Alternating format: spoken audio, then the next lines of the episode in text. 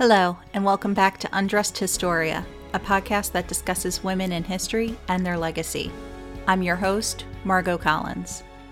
So, I wanted to take a few minutes first to apologize for being off schedule. I started a new job this month, and I'm still getting used to a new schedule and the longer commute. I hope I can get back on schedule soon, but I just wanted to say thank you for all your support so far. This episode is a bit different than my previous episodes, as I'll be discussing a group rather than one individual. I have two reasons for this. One is that I'm currently stuck in my research for the woman I planned next, but I'm working around it and I just needed a bit more time. And two, we were canceling our Hulu subscription, so I finally had to sit down and watch Harlots before I lost access. I watched season one of Harlots in like two days and I loved it. I can't wait for season two, and I'll probably have to get Hulu back whenever it comes out. But after I finished watching the show, I kept thinking about it and had some questions on its historical accuracy. But mostly, I loved the main character of Margaret Wells and her observations on the sex trade and women in general in 18th century London. So much so that I wanted to do an episode on women sex workers of 18th century London. This episode is not focused at all on the show, so I really won't be mentioning it that much. However, there are a few quotes from the show that I will share as it ties in with what I'm going to discuss today. But don't worry, there are no spoilers for those who haven't watched it yet. Just one more thing before we get started. Let me know what you think of this episode because when I first started planning out my podcast, I wanted to do an episode like this every once in a while, either every five or 10 episodes, or one in between series. But I wanted to discuss how women are portrayed in historical settings in TV or games. Godless on Netflix is also something I wanted to discuss, so let me know if you like this episode and want me to do this again, or if it's a terrible idea that should not be repeated. So without further delay, enjoy! Harlots is set in 1763, and it opens with a text across the screen that states at that time in London, one in five women made a living by selling sex. To me, that seemed like a believable number, and a lot of sources I read had the same statistic. But that fraction is still an estimate as you can imagine, it was difficult to get an accurate number. More conservative numbers were about 3,000 women, and others at 50,000. One thing was certain to men visiting London sex workers seemed to be everywhere. In Frederick Wilhelm von Schultz's Letters from London, published in 1792, the author wrote with disbelief quote, so soon as the streets are lamp lighted, they begin to swarm with street girls who, well got up and well dressed, display their attractions. Certain it is that no place in the world can be compared with London for wantonness. The number of evening and night prowlers is so unbelievable. Prostitution, of course, existed in other major cities in Europe but in places like Paris and Amsterdam, it was more controlled and contained, as well as more discreet. I unfortunately didn't have enough time to research the full difference between London and Paris or another European city to see just how limited or contained prostitution was in terms of geography. But as for London, sex workers could be anywhere. A common Fleet Street phrase, as recorded in a book titled Pretty Doings in a Protestant Nation in 1734 was, quote, Where the devil do all those bitches come from? End quote. That should give you an idea of just how numerous the women were. Now, one district in particular should be mentioned. It's called Covent Garden. The reason why I'm bringing up that location is because from the years 1757 to 1795, there were annual publications entitled Harris's List of Covent Garden Ladies, which described the appearance and talents of over 100 prostitutes who worked in and around that district. I will provide links in the show notes for some of these editions I found online. I read some of these, I guess, reviews, and was sad, disgusted, but yet still intrigued at the same time. I was also reminded of how much I admire 18th century writing, as they can make the most poetic verses out of the least romantic things. So I'm going to read two excerpts so you have an idea of what they were saying and how they said it. The ones I chose were rather safe. Some had way too many innuendos than I would have liked, and now can't get out of my head, but I guess that was the goal. The first one was about a Miss Brown. Quote, Tis just four years since this lady was fit for service, and it's just as long since she has been in actual employment. Most of her time has been in the city, but finding her commodity getting stale in that market, she opened her shop at a different part, where her business soon increased. Indeed, she refuses neither men nor money, and we are told, but we hope without much foundation, that she is remarkably fond of the gin bottle. She is fat with light hair and a pretty sparkling blue eye. Her teeth are but indifferent, but the smell of the juniper takes off every offense that the teeth may occasion and makes her a desirable piece. So, this Miss Brown was young, fit for service, implying around 15 years old, I'm guessing, as that was considered about the age of puberty for girls. Bad teeth were an indication of disease, so many of the reviews mention the teeth. The last one I'm going to read is about a woman who I'm calling Miss Diver. The publications take out all the vowels in the names, and I can't guess what DVR should be. And the first two lines are a poem, which a lot of these had. Quote, She moves quite a goddess self created, but for the chink she is not better fated. This lady is tall, rather thin, and genteel. Her eyes and hair are dark. She is about nineteen years of age. Miss aims much at the fine lady, and is very fickle in the choice of her admirers, fancying herself something superior to mortal, and that she should be idolized like a goddess. Notwithstanding the refined notions and her extraordinary delicacy, she can seldom persuade any of her visitors to present her with more than a single one pound one. So it seems here that this young woman had aspirations to be a kept mistress to a wealthy man, someone who could provide her with the nicer things like rich clothing and jewels. Sadly, we don't know what happened to her, so maybe she did find such a man, or not. Quick side note the show mentions these publications, and actually, it was based on them from what I read. Also, when I say harlots, I'm talking about the show. I'm not calling the sex workers harlots. Now, back to history. Who were these women and how did they end up on the streets and bawdy houses? Which means brothel for those unfamiliar with the term. Well, there were a multitude of ways, and they range from socioeconomic reasons to being sold or tricked or kidnapped into prostitution. There aren't many sources from the 18th and early 19th centuries that go into how, but what we do have paints a complex picture. The majority of these sex workers were born in the poorest areas of their communities, and they didn't have many skills that would help them get out of poverty. For example, the night of the 1st of May, 1758, 25 prostitutes were arrested and questioned. And of 22 out of the 25 stated that their parents were either dead or had deserted them. We also have a record from 1817 to Parliament that stated that many prostitutes used to be maids, servants, orphans, and some who had only one parent and they needed the work.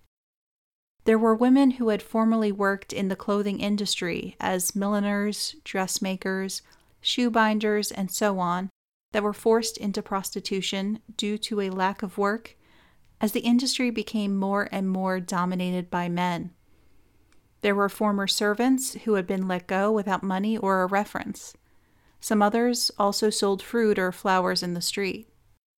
So, poverty had been a major cause, and in some cases, women had an ambition for riches, fine clothes, and fame, which did happen, but that was rare. Some others had been, quote, seduced and then basely betrayed, end quote, meaning a lover in their youth or even rape that resulted in public ish knowledge that they were what I'll insensitively call spoiled goods Remember, this was the 18th century, where women were expected to remain virgins until their wedding night. And this didn't go completely unnoticed. Essayist and playwright Richard Steele in 1712 blamed men for a women's descent into prostitution. Steele wrote that men would delude these, quote, little raw, unthinking girls and leave them after possession of them without any mercy to shame infamy, poverty, and disease. End quote. Others, like Daniel Defoe, blamed the economy. Written a few years before Steele, Defoe stated that many women were forced into it in order to survive. And while there were many factors, economic need was up there, as evidence of some women, including married women, who worked the trade either part time or as needed.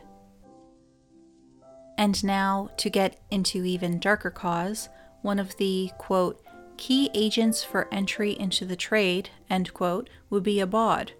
For us Americans, we call them madams. It's a woman who runs a brothel. Some bawds would intimidate, decoy, or charm unsuspecting and vulnerable girls into prostitution. Many of these bawds were formal prostitutes themselves, who were too old or too sickly to keep selling themselves. They would lure these young women in through deceit and false promises, and then kept them through debt. In one publication in 1752 in the Covent Garden Journal, there was an article of a young girl who was taken in by a bawd and given clothes and then hired out to men.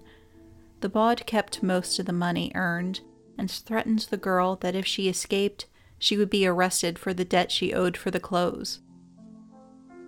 Now, before we vilify these bawds, just take into account that they did what they had to do in order to survive, especially those who didn't save up enough money during their active years.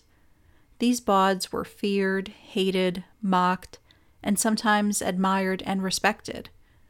Whether bawds actively participated in tricking women into prostitution or if they ran a house and women approached them, they were part of the sex trade.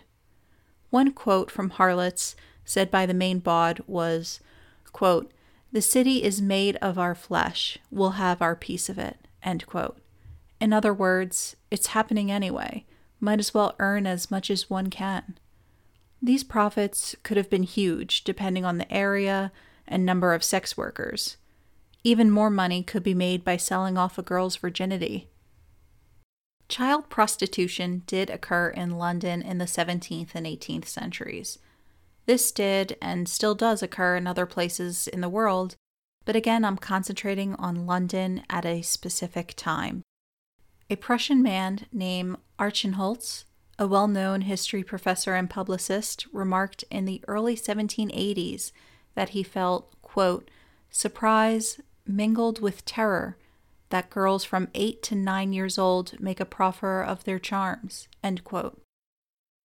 There were even some brothels that had underage girls as prostitutes, and one in particular called the Temple of Aurora, quote, supplied girls as young as 11 to the rich.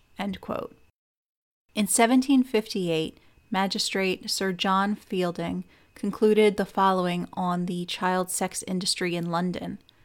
Remember that group of 25 prostitutes that I had mentioned earlier that had been arrested on the 1st of May of 1758? Well, 13 of them were 18 or younger, and there were three 15 year olds. Another night, when 40 sex workers were arrested, the majority of them were under the age of 18, and many not much older than 12. These girls ended up on the streets and brothels due to parental death or abandonment, as well as being sold by their parents and grandparents, either ignorant or purposely, to the sex industry. One case in 1766 was of a married couple who were arrested for selling their niece to a sea captain. I don't want to go too off topic here, so that's all I'm going to say for child prostitution. And also, I want to mention that there were men sex workers that catered to women, and of course, there was homosexual prostitution as well. Now, for the next thing I'm going to talk about, I want to be clear that I am not romanticizing female prostitution. And Harlots doesn't romanticize it either. The show gives a very real experience through the perspective of women. However, there is something liberating about these women in this time period. And it's not about sexual freedom, but rather independence, or eventual independence. And I can really only explain it in the context of marriage in the 18th century. Once a woman got married back then, everything belonged to the husband. For example, if a woman from a wealthy family got married, the money that was technically hers was legally her husband's. And she couldn't inherit property unless there were no male heirs. She couldn't pass off any possessions via will or, or otherwise unless the husband consented and they otherwise ceased to legally exist independently from their husband. Which for the UK didn't change until the Married Women's Property Act of 1882. Widows and women who were never married, which let's remember there was a stigma about the latter, were of the few who could have their own independence and identity. For all the unfortunate origins of a woman entering prostitution, the money and items she possessed were hers, which many married women couldn't say the same for themselves. And we sort of see this viewpoint in the show. A widow tells a character that she is free now that her husband is gone. And that's the word she used free. In another scene, a character says the following quote, and have a man own everything she earns, I wouldn't wish marriage on a dog. End quote. There's one final quote I want to use from the show, which I think is a great observation on the time in regards to women and independence, and then I'll move on to my final point. This is said by the main bawd, quote, Money is a woman's only power in this world. Make it your solace and your dream and one day, wealth, real lasting wealth, will make you free. End quote.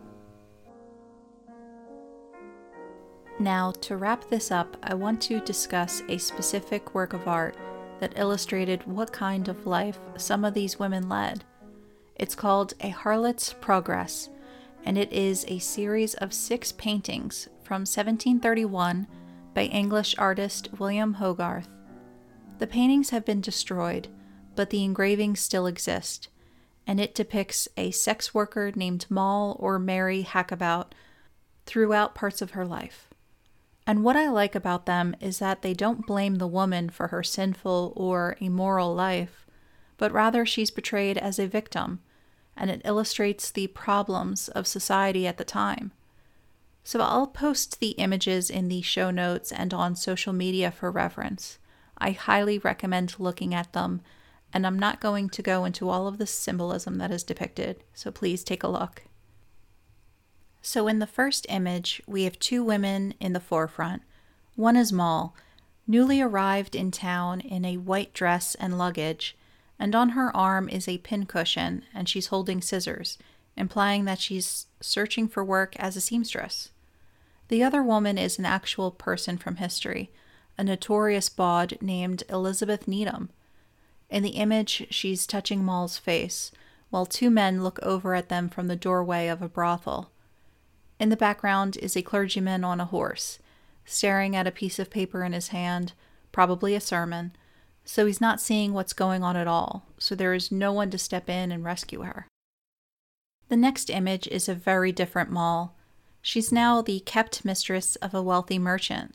She's wearing very nice clothing, albeit disheveled, She's kicking over a table to distract the merchant, while in the background, a maid is sneaking out Moll's lover. It's not the life she thought she'd have, but it's much better than her future. In the third image, her lodgings are very shabby, so she's lost her merchant and is now living as a common prostitute.